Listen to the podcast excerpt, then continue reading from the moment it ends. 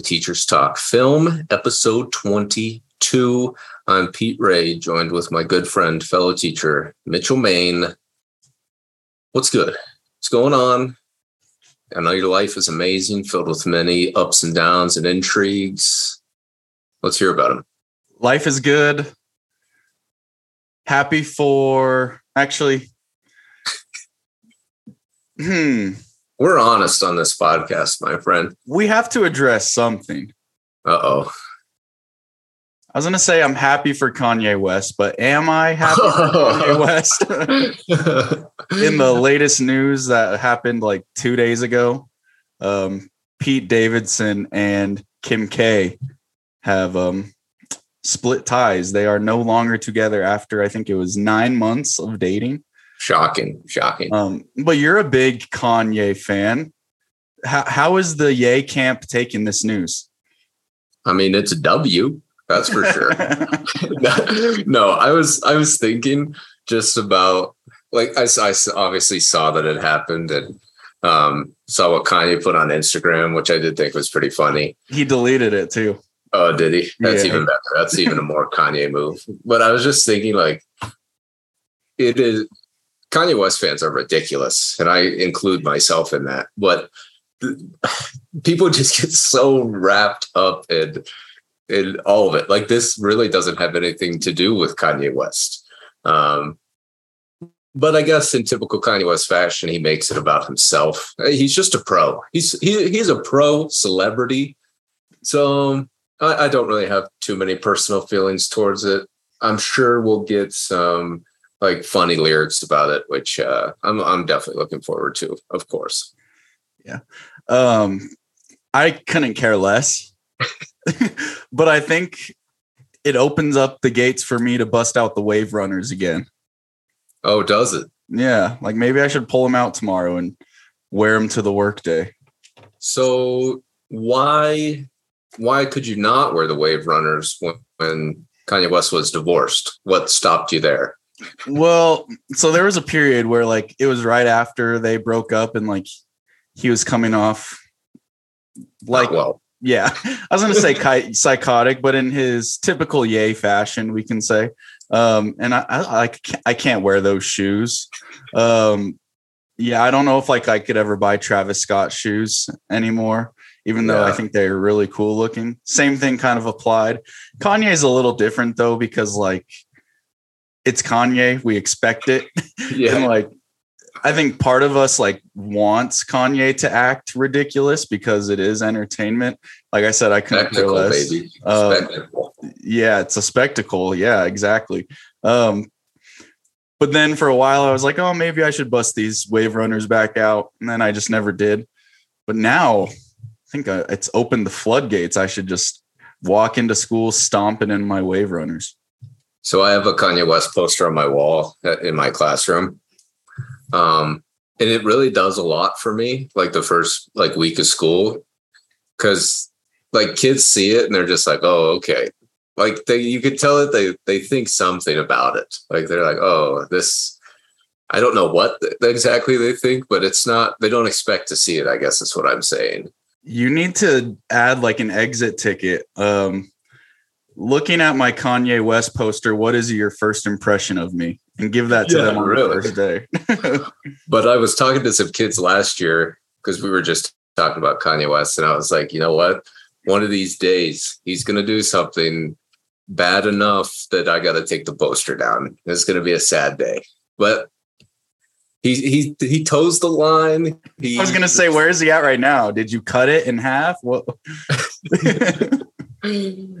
No, I, I don't know. I just yeah, I don't know. I, it's still up there. Oh yeah, it's up there, man. It's that's it's sweet. It's one of those posters that's Kanye West's head, but it, all it is is his head, and then his body is the body of like a French, like um, like the French Revolution War, like military outfit. I've it seen those. Yeah, those are cool. Yeah, it's sweet and it looks awesome and I don't want to take it down, but at some point, I know I will. I know I'll have to. That's yeah, that's tough. It, that's it's tough. also back to school night tomorrow, and I I do always I'm like, uh, some parent's to see that and be like, yeah, what's wrong with this guy? Yeah, we need to switch out Johnny from Mr. Ray's class. That's okay. I don't. I don't want anybody in my class that uh, parents don't don't approve of Kanye West. uh, I might get some small classes. I was gonna say you might not be teaching much longer. yeah. Yeah. Um. Yeah, Kanye. In Man, other really- news with that, I um before I'm doing good. Just off the yeah, I'm doing good. Nothing really to share. Um, I think this Kanye talk is somewhat interesting. The I found like a a Twitter, and I don't know how legitimate it is. Um, it is verified, but it said Kim like pleaded with Kanye to take down the Instagram post, but he wouldn't.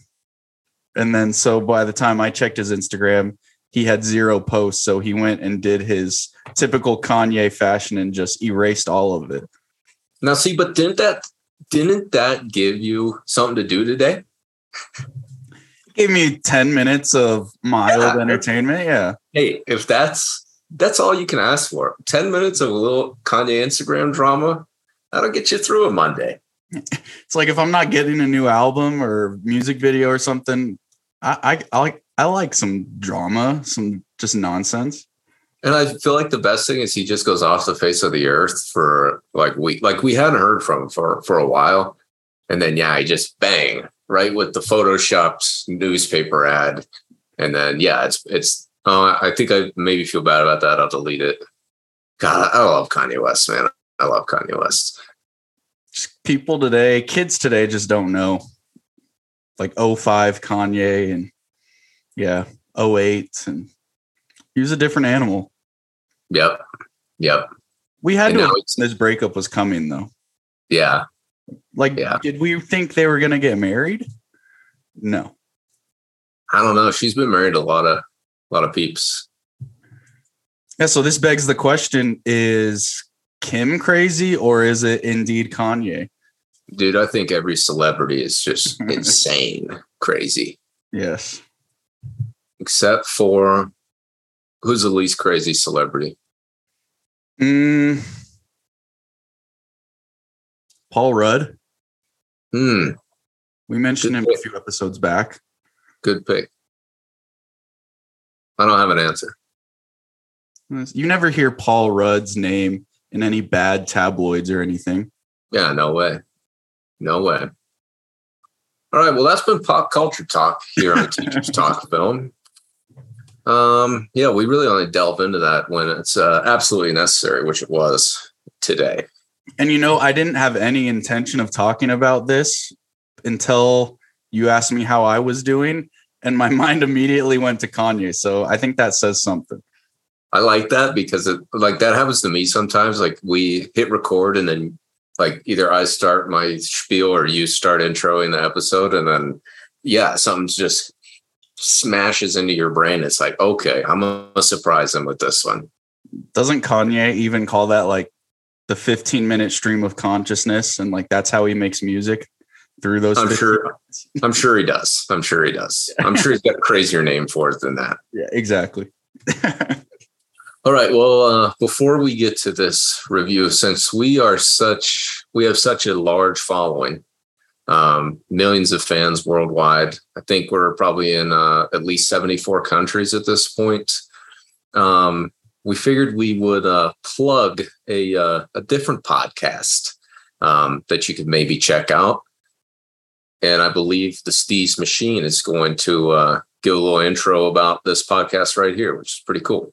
Yeah. So um, we have a, what do we call them? Like partner pod yeah, we can call partner them pod. Partner like. pod. Um, they're called Two Idiots and a Dog. Um, let's play a little snippet of what they do. Do you like cute dogs? Of course you do. We have a cute dog, and we'll share pictures of her if you listen to our podcast. We are Two Idiots and a Dog, and we talk about movies and other media. And post pictures of our dog, Kaiju. New episodes post weekly on podpage.com slash TIAAD media. You can also find us on Twitter and Facebook at TIAAD Media and wherever fine podcasts are sold. So give us a listen. You wouldn't want to disappoint Kaiju. So yeah, check them out if you want to. Um, I know they'd appreciate it. Let us know um, if you did, or let them know that TTF brought you there. oh, um, TTF sent you. Yeah, TTF sent you. Hashtag TTF sent me. And why don't you just throw hashtag Kanye West forever on that as well? Both those hashtags, let them know. I don't know if people are going to hashtag that. Um, they might hashtag the movie we watched today or this week. It's a good movie. Maybe the long goodbye. Um, yeah. yeah, I'm. This is going to be an interesting one to talk about. Let's hit it with the synopsis. Detective Philip Marlowe tries to help a friend who is accused of murdering his wife. That's the synopsis. That's it. One sentence. I love it, especially because if you maybe try to write more of a more of a robust synopsis, I don't know if it would be possible with this movie. All right. And I would like to start you off with a question. Oh, I like when you do that. Okay, one to 10. Philip Marlowe, our main character. Okay. 10, he is the coolest guy you've ever met. One, he is the lamest man to ever grace the big screen. Where are you putting him on our little number scale? Dude, if chill was a person, it's Philip Marlowe. Um, he's a 20,000 kabillion. Really? I think he's so cool, dude. Really? Uh, okay. Yeah. I mean, first of all, he looks like a mix between the guy, and I'm blanking on his name, the guy who plays Cosmo Kramer. Michael Richards. Yes, thank you. And Ben Stiller. Okay, I agree. Of the two. Um, the dude is never in a hurry, except for like two moments in the movie. I was asking myself, surely this guy's gonna like have a running scene at some point. like he just he's always walking, he's always in a suit. He has a cool cat that he has cool conversations with. Um, I don't think this is cool necessarily, but it's it's unordinary.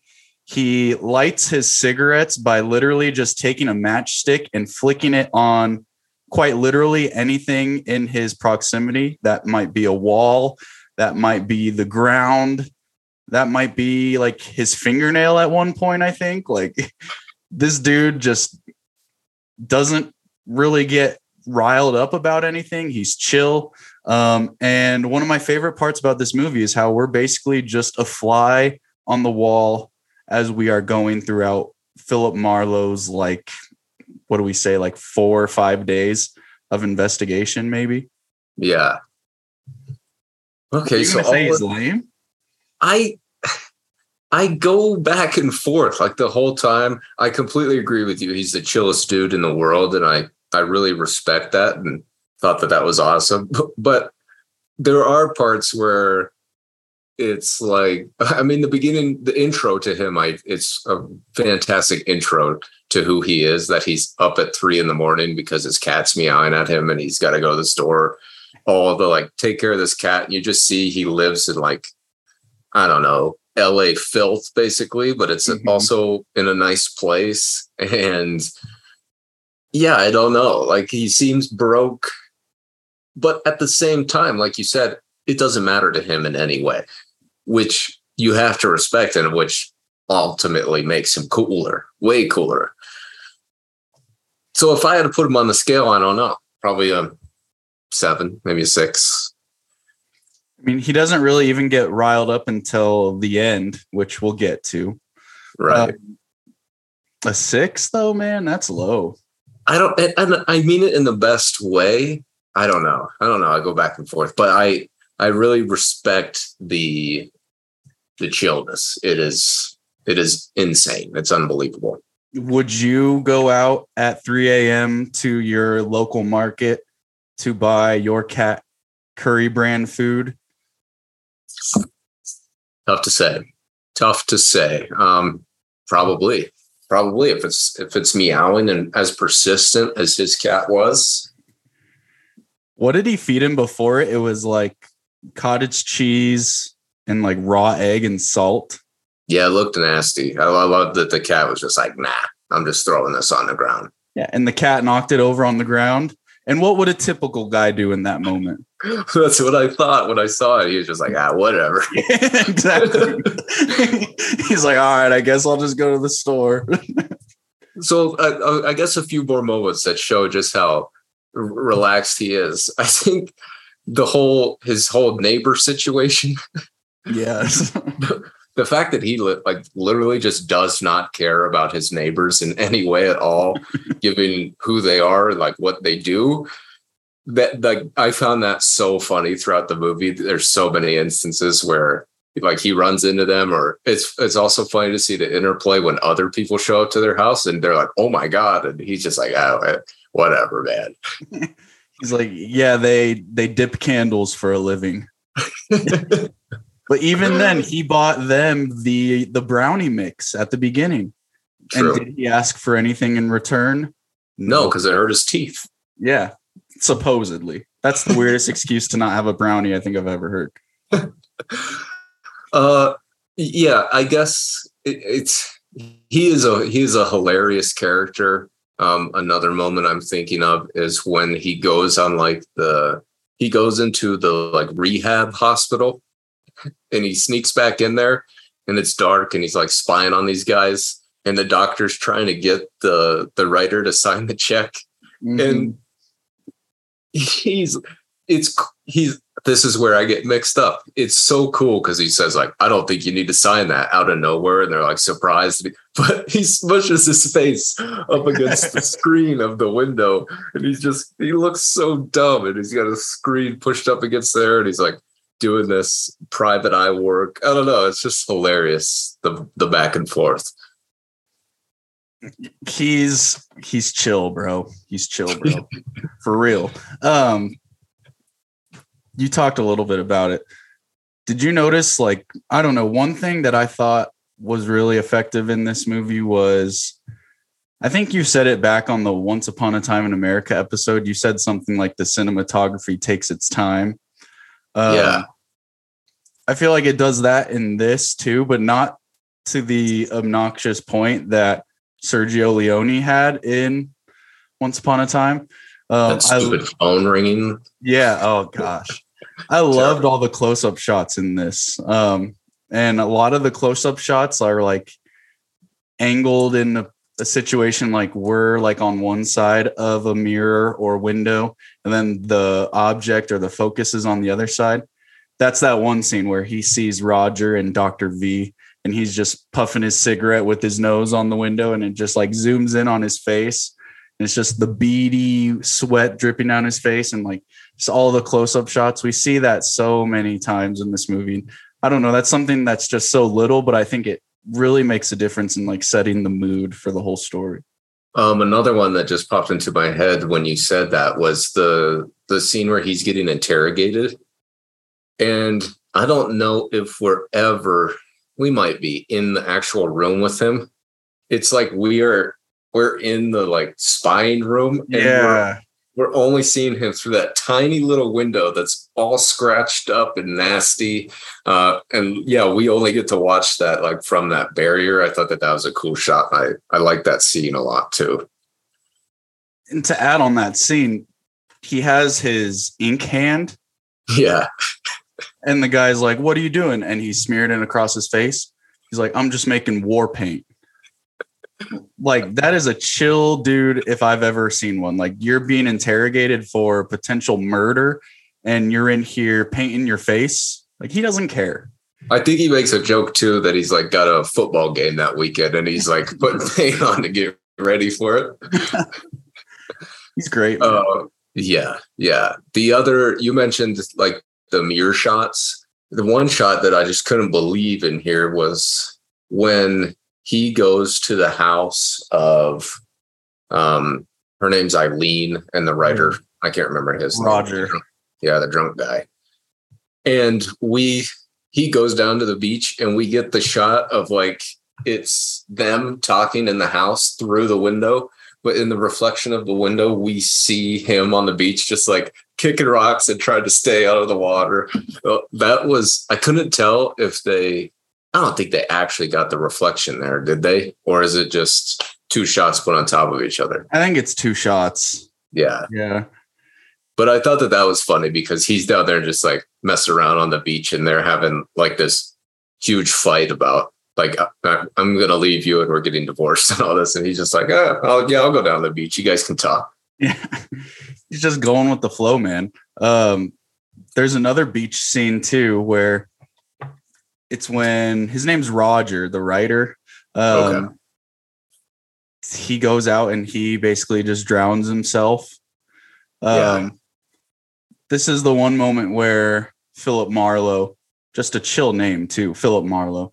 Um, he actually gets a run in. He's he's full on sprinting. Um, and he does his best to save him for like 20 seconds. And then he's just like, ah, all right. Time to move Big on. Waves. Yeah.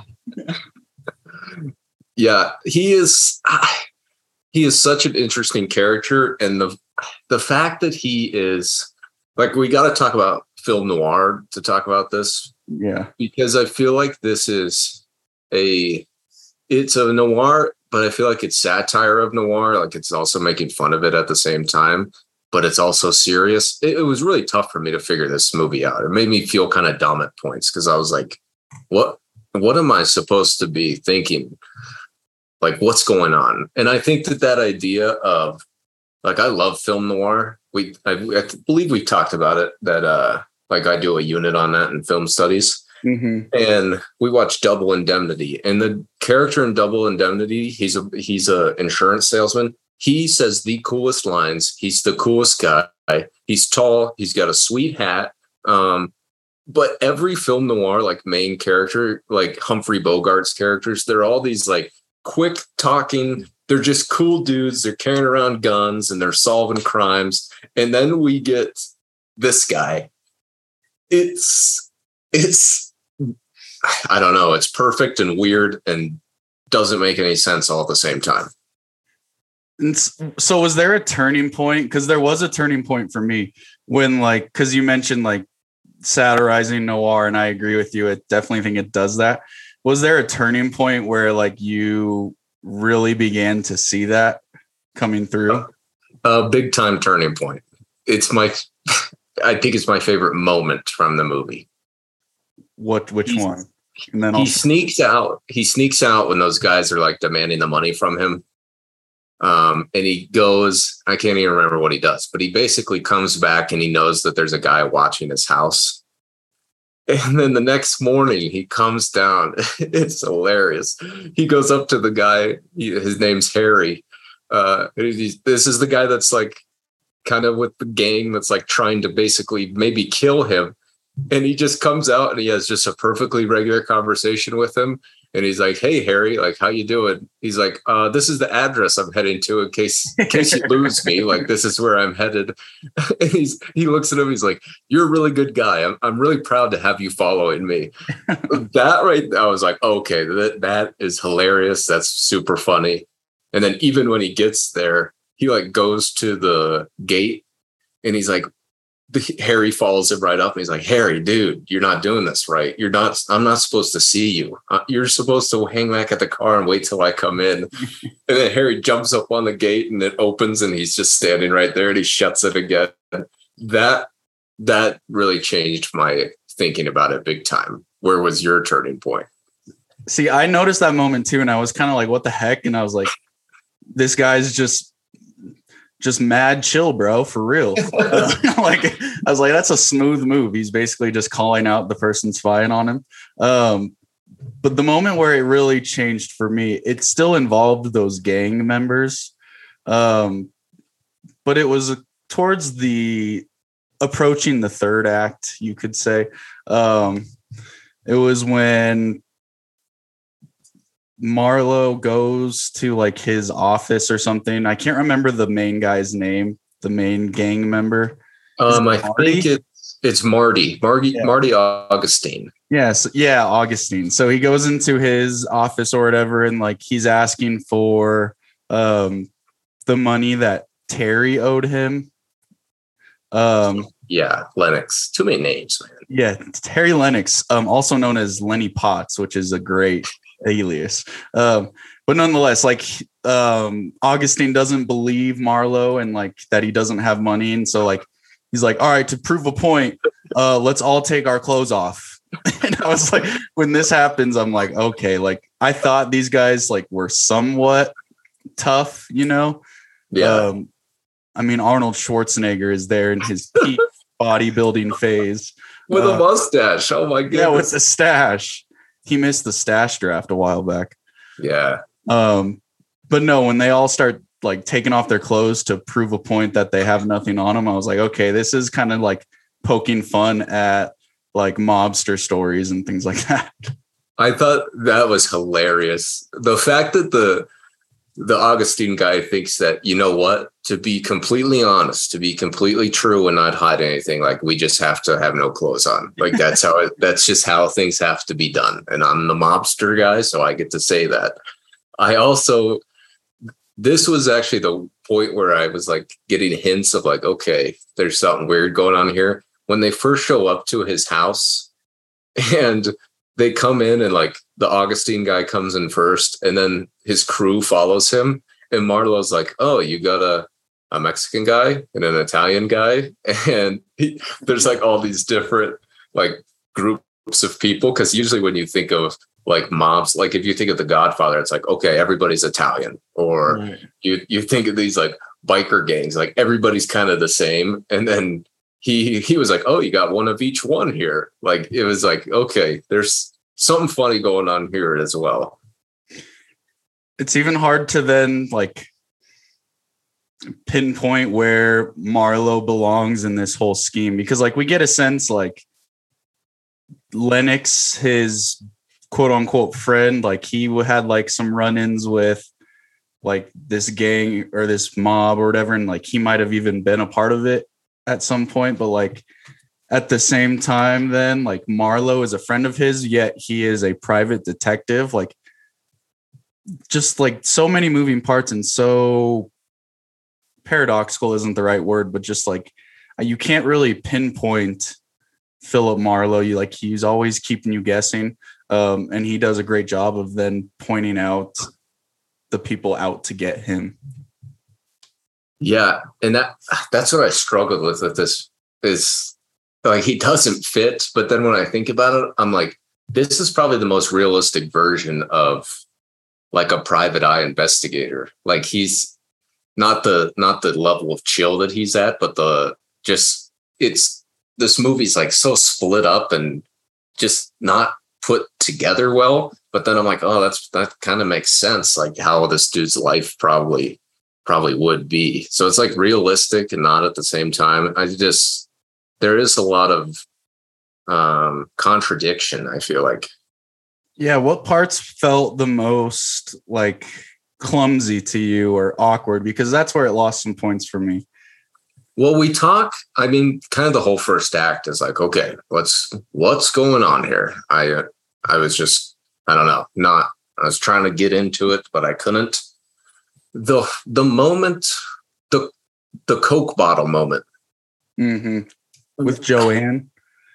Yeah how does i don't i don't see how that fits because again it's contradictory. This movie is he's a chill guy. It's funny. Um it's kind of like off the wall. We don't know what's going on. And then just out of nowhere she gets smacked with this coke bottle. And it's like okay, is this real now? And maybe that's what it's supposed to be there for. It's like, okay, there are stakes here. I don't know. That, that, that was, was like, Augustine who struck her with the Coke bottle, right? Yeah. Yeah. Which is like their his girlfriend, basically.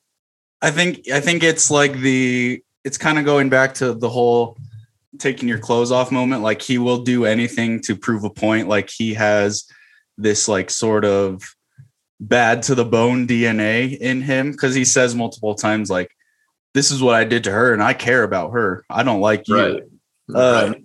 So he's like, I think it's like poking at like maybe I wouldn't say like male like toxic masculinity, but just like the egos involved in mobs and mobsters because like this guy like he is willing to literally abuse his girlfriend and um, expose himself and his partners to prove that he is quote unquote tough but that was so and weird to me maybe the humor in it like it's hard to find humor in that but maybe the humor is it is like they leave his house and they don't do anything to him like as I'm thinking about it, like the only person that got hurt there was like his girlfriend.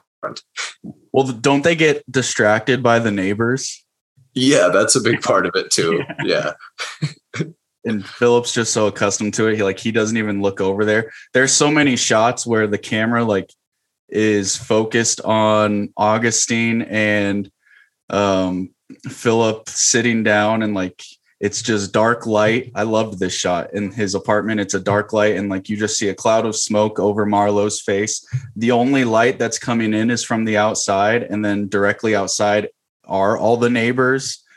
And so, like, it's like this sense of distraction. And you can even see like Augustine's buddies in the back, like yeah. looking out the window.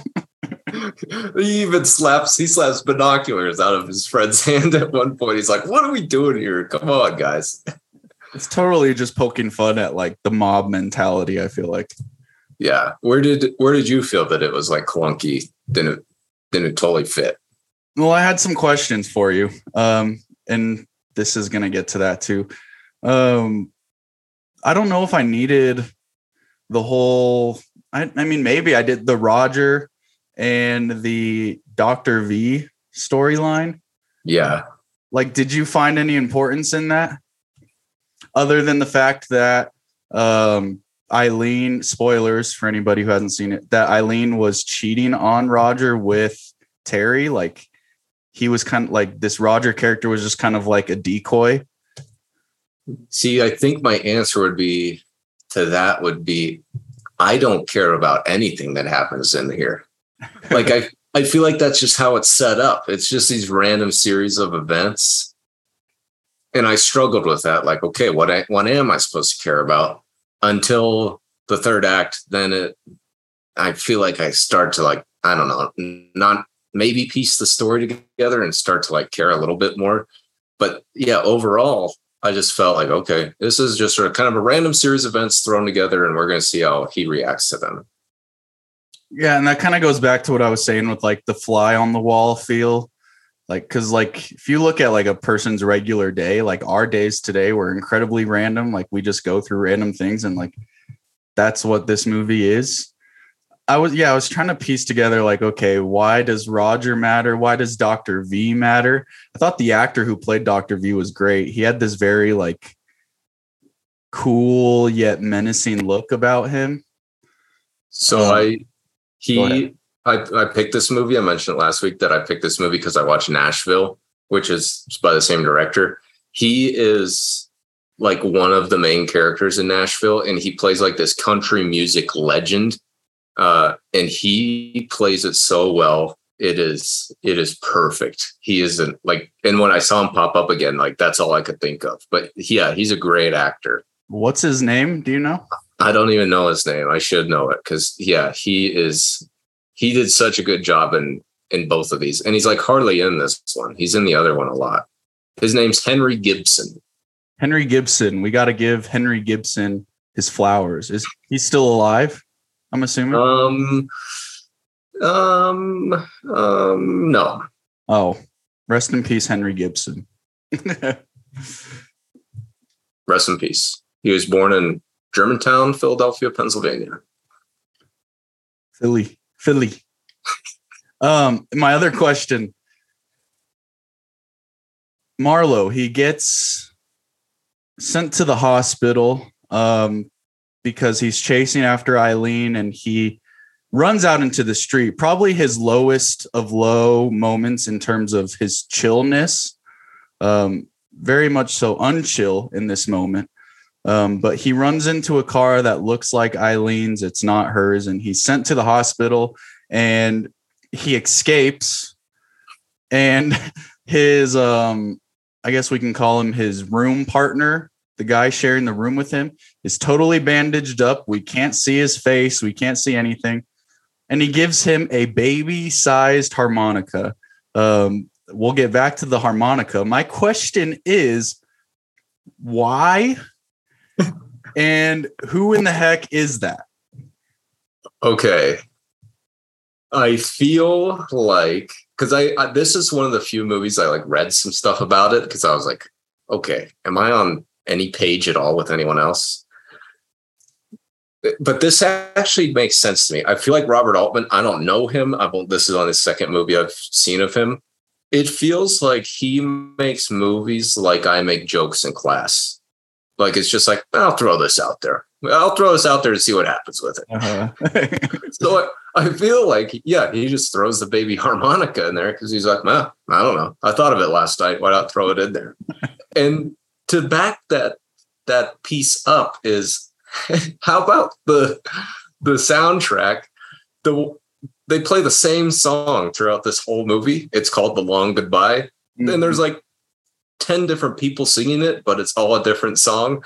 I was like, okay, this is just this is just a giant joke all throughout the entire thing. So I don't baby harmonica, like you said, we'll talk about it in the end, and I loved it.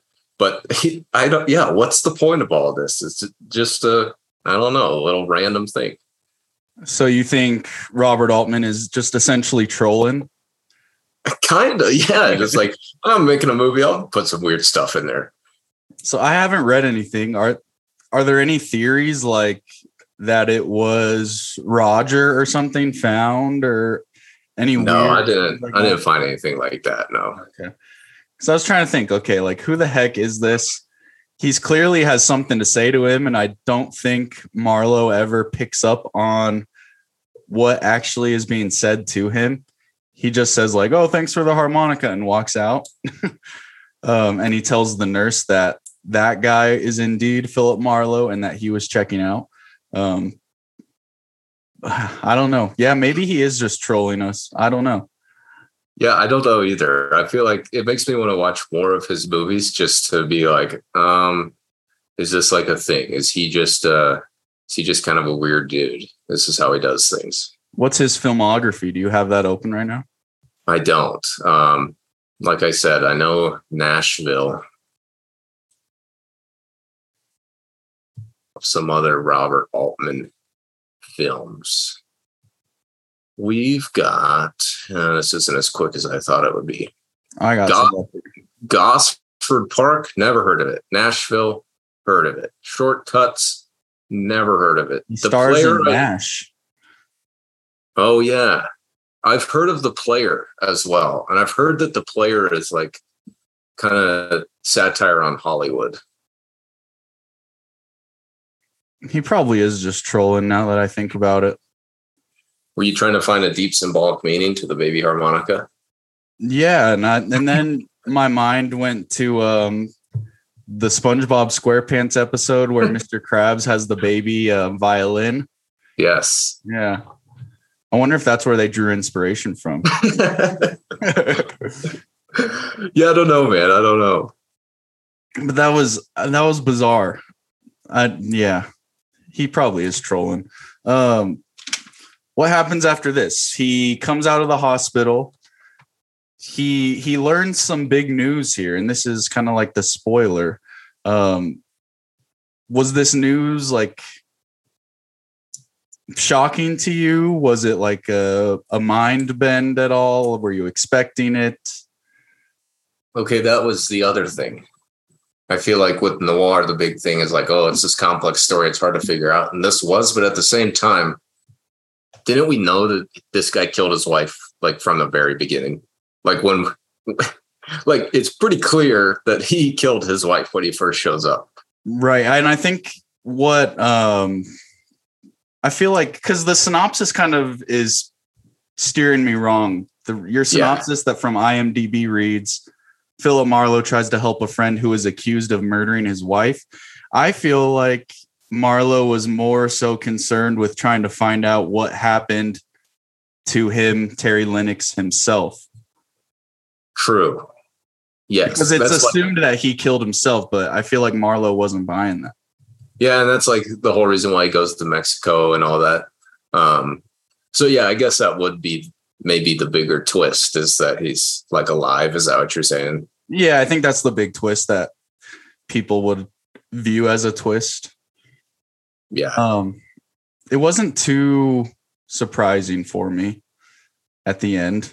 I couldn't I, this is where I started to doze off. I it's been a long day. Um, I didn't doze off, but I was definitely kind of zoned out a little bit.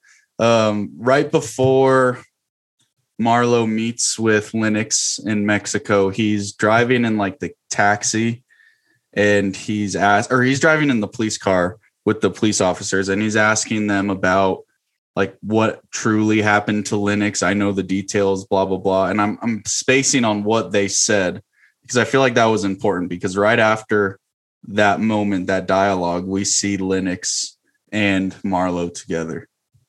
Yeah, so I know that he like I'm trying to remember it too. I don't remember it all that well. I know he's like trying to bribe them for like information. He talks about paying for all the cobblestones on the road with the, the money that he could give them because he's trying to give him the five thousand dollar bill, which is just like what what is this? A five thousand dollar bill.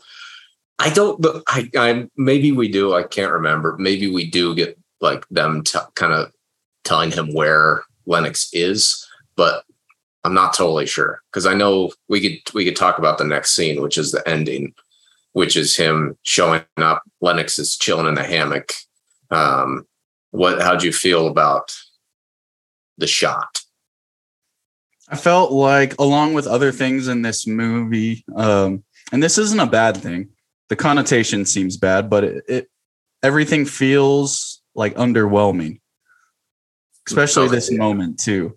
Um, because like they have like a 30 second dialogue, maybe Lennox yeah. and Marlowe, like, and you would think Philip Marlowe would be like, gotcha, and like super like pumped, but again, he's just, hey, look at you. Um, and then Lennox gets up off the hammock and basically like admits to basically putting Marlowe on like this wild goose chase. Um, because in the beginning of the movie, obviously, we know that Marlowe drives Lennox to the airport so he can fly to Tijuana, Mexico. Um, I think he just drives him to Tijuana. He just oh, he just straight up drives him. Yeah, oh, yeah. Wow. Um, how chill is that, Marlowe? At three um, in the um, morning. Yeah. Um, but then Lennox basically says, yeah, like um, I had to do this because um, I was seeing Eileen, who is Roger's wife. Eileen believed that Roger killed Sylvia, who is Lennox's wife, but it was in fact Lennox who killed his own wife. He says he didn't mean to, it was by accident. Yeah. Um, but we all know what that means. Um, but at this point, anyways, Lennox is dead according to all records of human life. And so Marlowe feels inclined and has the motive to just shoot him. Um, but it doesn't come without a one liner before. Do you know what one liner I'm talking about? Yes, yes, yes, yes, yes. One of the greatest. okay, again, back to my original thing. Contradictory, lame, but also amazing at the same time. Go ahead. Yeah, um, Lennox basically tells Marlowe, "You're a born loser," and Marlowe stares at him, cigarette in mouth, I think, and he says, "Yeah, I even lost my cat." Bang. bang, and he dies in the water. Um, Clint Eastwood worthy final line. That's up there with uh, you feeling tough, punk, or isn't that what he says? Feeling lucky, punk. Yeah. it was. I laughed out loud at that. Like I was like, I even lost my cat, and it's like this dude. That's all this guy's thinking about. That's all this guy cares about and it's like he's just shooting this guy because he's, I don't know, he's just fed up. He's finally fed up. But then even after that, it's just like he walks away playing the baby harmonica. And it's like, huh, life's okay. And who drives by him? Yes. None other Eileen. than Eileen. Yeah. And she looks back at him, kind of like perplexed, and he's just uh how do you blowing away in his little harmonica. Um he fades out of the shot or he keeps walking out of the shot and he starts dancing a little bit. That's what i was about to say. He starts dancing with the locals just yeah. like yep just killed a guy. Gonna go try and find my cat back in la now. In the end that's really all he cares about is his cat the only time he ever seeks out any sort of assistance is when he goes to his neighbors and asks them to look after his cat they're totally ignoring him for obvious reasons if you watch it. Um, he tries to get their attention for like 15 seconds and then he's just like, all right, well, I tried. yeah, I think that's the only real, and um, maybe there's a couple other moments, but it's the only time we see him like in like the least amount of panic because he's he goes he, it's a different time but he goes and asks them he's like hey have you guys seen my cat like he hasn't been back for a couple of days so yeah, it's it's all about the cat. Cat holds everything together. I think this is one of the better opening sequences establishing their dynamic because it really does kind of it sounds so stupid, but like the dynamic of him and his cat it's kind of humorous, but it carries throughout the whole entire movie. And then at the very end, yeah, and I even lost my cat. great line, great moment. Um, my last thing I have to say is I did like the like besides the long goodbye song playing throughout everything, like the soundtrack behind things was pretty cool. Like the kind of like upbeat, chill jazz going on. That was that was sweet and definitely like some 70s LA. Like it it it, it fit it fit well, made it everything look and feel cool.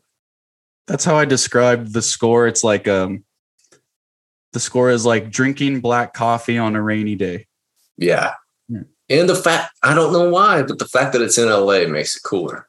Yeah.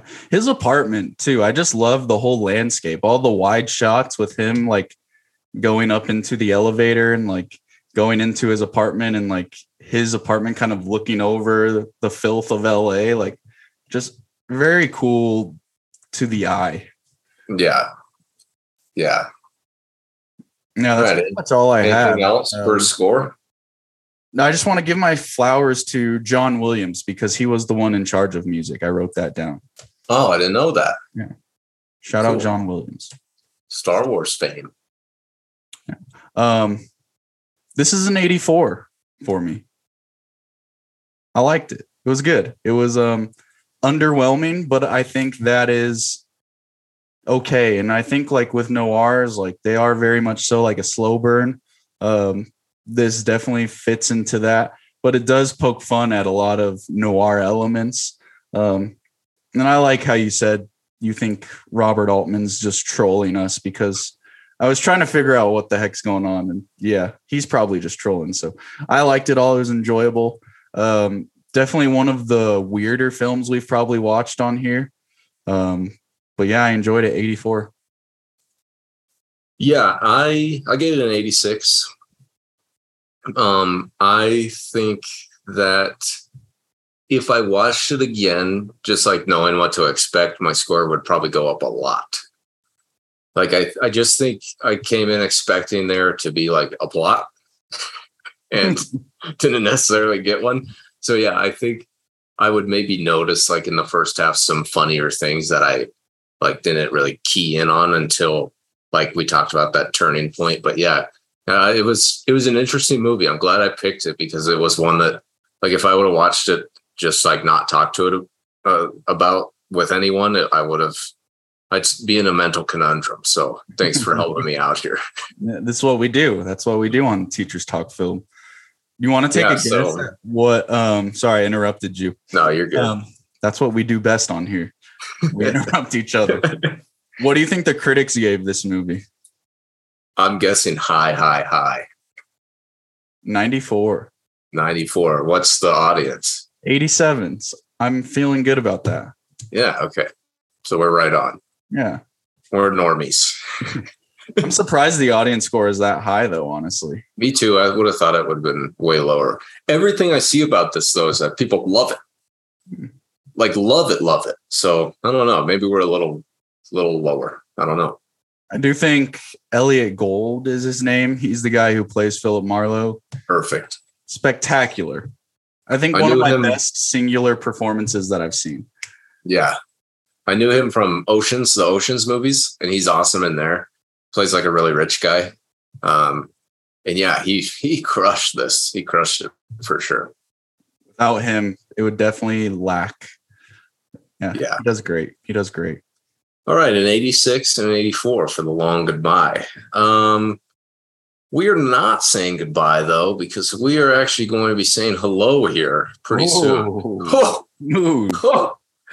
The brain's off summer mode, baby. It's working now. It's working. Uh, anyways, we're going to be saying hello to uh, some new students here very, very soon. In fact, the day that this episode releases, we will be uh, we'll be in the classroom. We'll be in the trenches. so, uh, the first day of school, time of anxiety, excitement, um, butterflies in the stomach, and uh, I just want to know what's the first day of school look like for you. First day of school for me, I do the same thing in all my classes. Um, I talk about who I am for five ish minutes. Let me stop you right there. Yeah. I, I I always know that I should do that. Like kids need to know who you are. How do you just openly just be like, yeah, this is who I am. These are my deepest, darkest secrets and desires. I say, like, I do my little intro. I say, hello, my name is Mr. Main. This is blah, blah, blah. If your schedule says anything other than blah, blah, blah, I am sorry, but you are unfortunately in the wrong place. Um, today, you are going to hear a lot about me, um, more than you probably ever care to know. But I know that you are all 32 faces staring and judging me at this moment. So I'm just going to tell you up front. Um, Self-deprecating. I yeah. think that's my greatest strength, actually. it's what you have to do as a teacher, honestly. Yeah, for sure. That's how you get them to actually do work and listen it's to a, you. It's the biggest, like I feel like psychological trick is if yeah, you just are like, yeah, I, I suck, but listen. I show a picture of like me as a senior in high school where I'm like it's my football picture. Nice and like there's a picture of me like palming two basketballs. I'm like, there's me when I was your age when I thought I was way cooler than I actually was. Um, yeah. But then I have them just write letters to me on day one because, like you said, there's anxieties on that day. There yeah. is excitement. Um, a lot of things going on in these kids' brains. They may be being drained with syllabus talk in mm-hmm. all their mm-hmm. other classes. They may be doing um, a snowball fight activity, which they do with me on day two.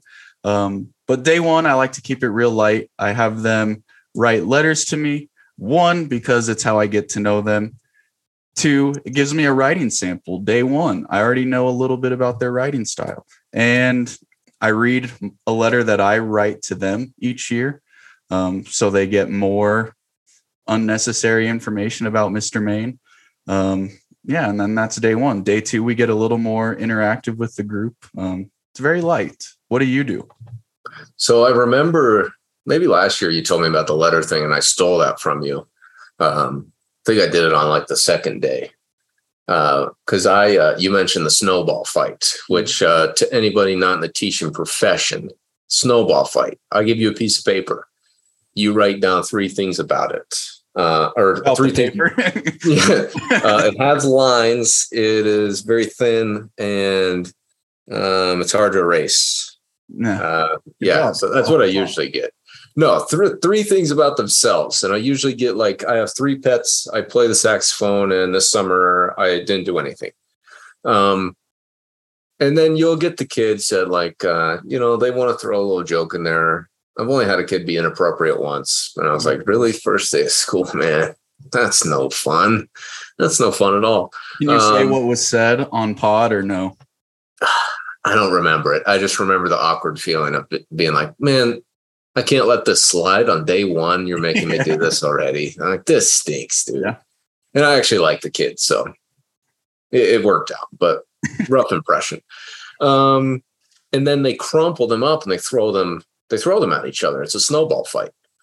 Then they open it up, they read it. Uh, we go around the room, and I kind of just like pester kids for 45 minutes. Like I make them stand up, and like I say, "Who are you?" And we've learned three things about you, and then I'm I don't know. I was just asking some more questions, and that really helps me get to know them. Mm-hmm. It locks in.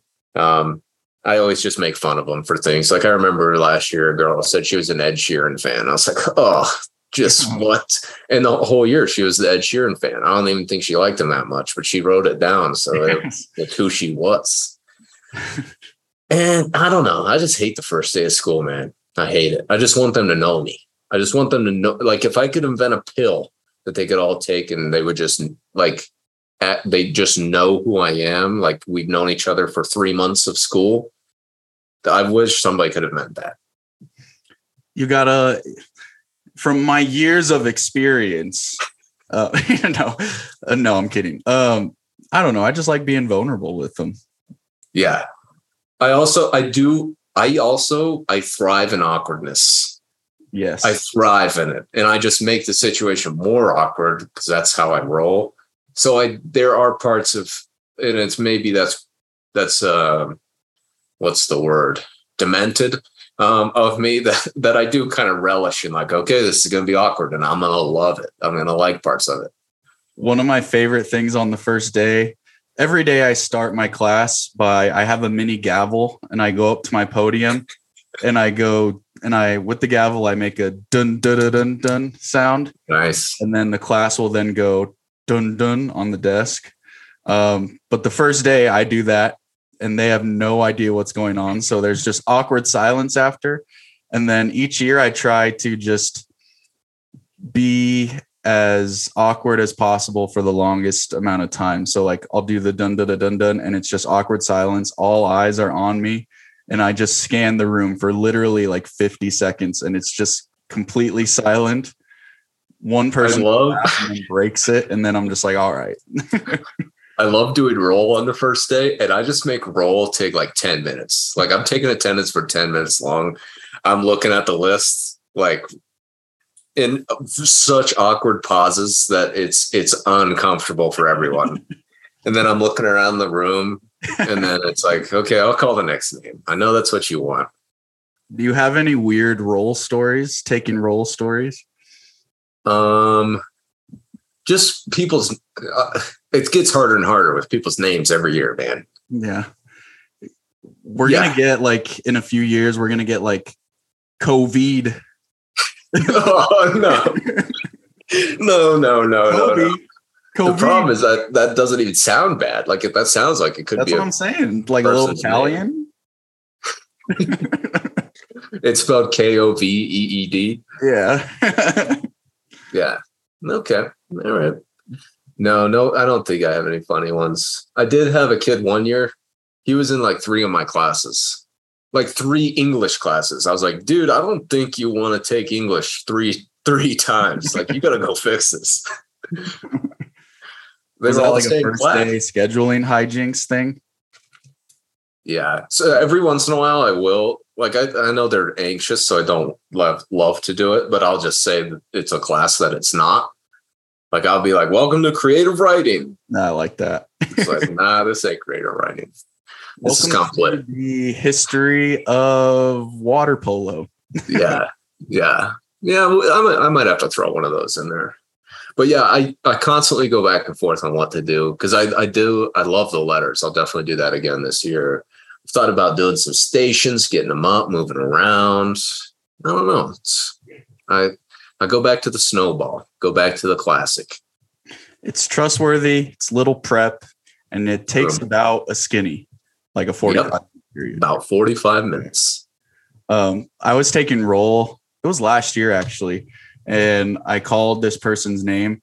And if you've seen the Breakfast Club, she's like the um like the edgy character in the goth or in the Breakfast Club, kind of like the goth character.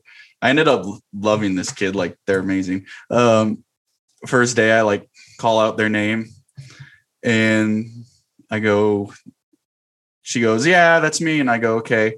Um, do you go by anything else? And she goes, just call me whatever you want. like just like no hesitation, just serious. And I was, I like got into like a little debate with her about like the importance of identity. Okay, now this I'm with you. Keep going like, on. Yeah, and I was like, no, I'm not just going to call you whatever I want. I'm going to call you what you want me to call you. And she was like, well, you can just call me whatever you want. And she like just gave a random name, and I'm like, is that what you want to go by? And she was like, I don't care. And I was just like, we just got into the weeds about it, and I was like, okay, so people are going to call you something. You have to be proud of your name, blah blah blah. And then eventually we got to a nickname, and it worked out. Um, yeah yeah. Interesting role story. No i agree with you. I think we talked about this on uh, the spirited away episode episode one. But I, I would guess we have some new fans since then some new listeners. But i talked about how uh, like my first name's peter but no one calls me peter. Everybody calls me pete. Those kids that their names like jonathan and i'm like you go by john? Johnny? Jonathan? I don't care. No no no no no no no I care. So you pick one. You pick one because that's who you're going to be. I can't do this like some days you're um, Alejandra, and then some days you're Allie, and then some like I I need the I need one. I need one. How long does it take you to memorize names for all classes?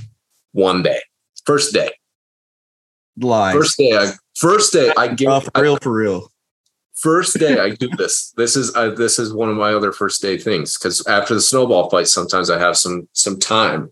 I literally just go around the room and do everyone's names, and like no joke, there might be one or two in each class that I don't get the first time, but then they're stuck in there. No, I am dead serious. Talking like my students. That's cap.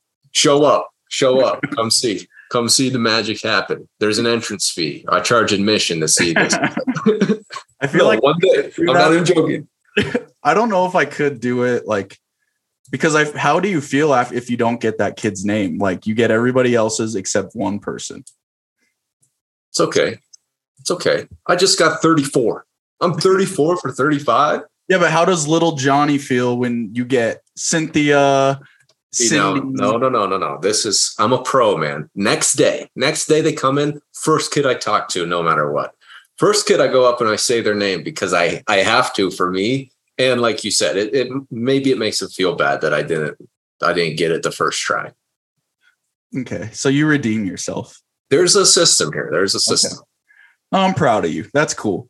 I still think you're capping, bro. For real, for real. I'm filming it. I'm filming it. First day of school. Sorry, guys, I got to film this because people don't agree with or believe in my skill set. I I admire the confidence to do that day one because I always question like I think I could get it, but I don't because I have that anxiety of I'm gonna forget Lauren's name. Um, but then you just make it awkward. You make it awkward. You make yeah. it a joke, and then it's over. Yeah, yeah. Reach his own. I usually can get them by like day three. Like I'm confident and like don't need the role anymore. Yeah. Um, the snowball activity helps. I think that's why you do it day one because I never do the snowball day one. That is that helps me a ton because I'm constantly I'm saying, okay, stand up. What's your name? And then uh, I'm repeating it, and it's yeah. Okay, I, I can believe that. See, we're unpacking it. I believe that. Okay. So at and first, see, I thought this, you were capping, bro, for real. For real. This year's weird. I don't know if there's any other district in the world that their first day of school is on a Friday. So I feel like I'm going to do the snowball, know all their names, and then forget it over the weekend. And that's another thing of why I'm doing the letters the first day because Friday it's usually high energy, you know. Monday is usually low energy. I'm flipping dead. the script. Dead. Dead. I'm flipping the script. True. I might flip the script with you.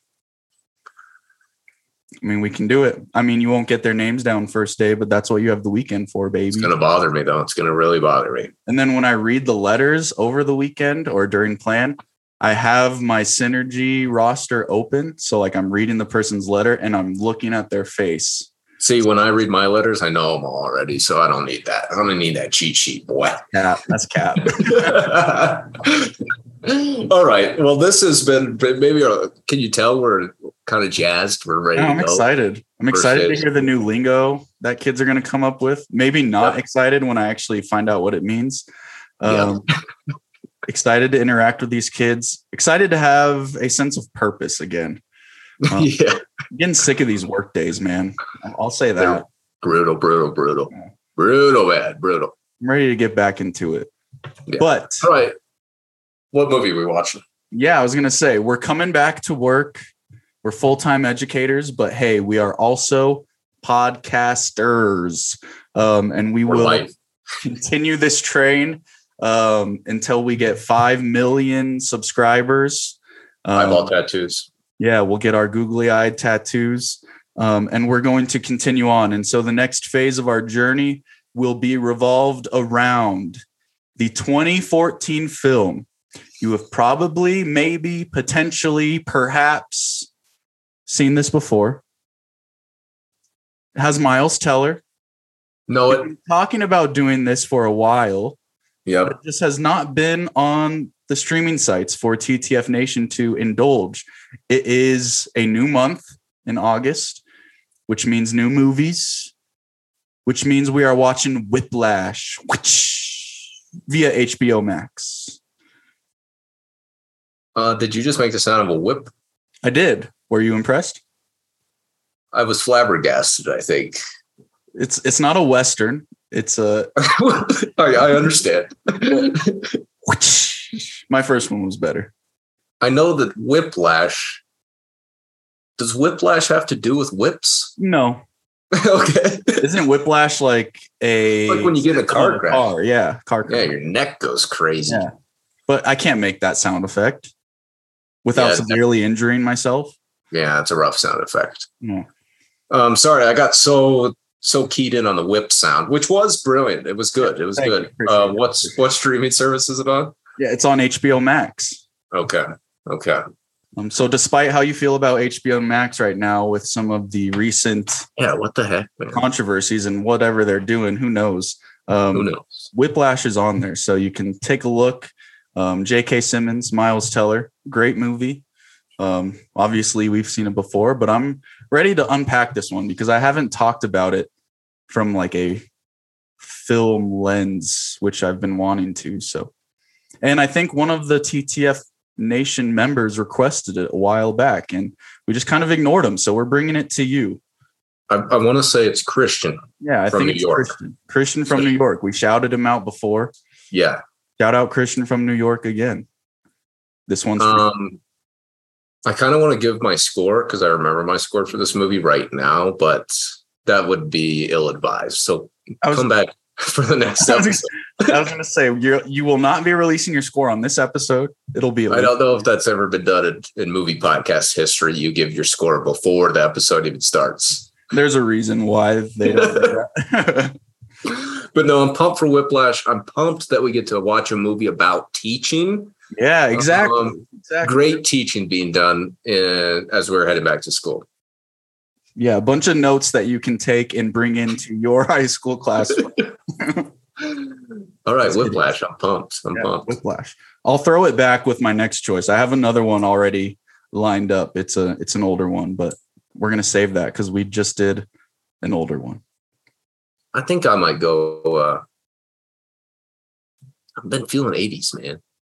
We'll see. Like, we'll see. Maybe we should start doing decade talk. Should we? If the nation wants it, we'll give it to them. If the nation wants it. If one person tweets us, yeah, we'll do it. We'll do it. Where can they tweet us, X Ray? They can tweet us on Twitter at Teacher Film Talk. But I'm sure if you type type in uh, teacher talk film, it'll it'll pop up. Yeah. Um, or if you feel like commenting on our TikToks, which you will see uh, videos of this episode and previous episodes as well. Uh, my hair looks great today, just in case you wanted to check it out. It does. Um, I can confirm. Yeah, you can hit us up on TikTok. So yeah, I enjoyed this one. Me too. Kind of. We just want we just want one person to engage. Yeah. Besides Christian from New York, that'd be him. We have a few. We have a few others. Um, I we know we, loyal, loyal listeners. Yeah, we got some movies in the chamber that we will review for you. You know who you are. It's coming. Um, but like you said, X-Ray, if you tweet at us, we're not one of those accounts where we're not going to see it or just flat out ignore you. Um, we'll see it. TTF Nation, we love you. Until next time, follow us on Twitter at Teacher Talk. Do your homework. Whiplash, the 2014 film starring Miles Teller, pre mustache Teller. Um, we can talk about that maybe. Until next time, peace out. Peace out.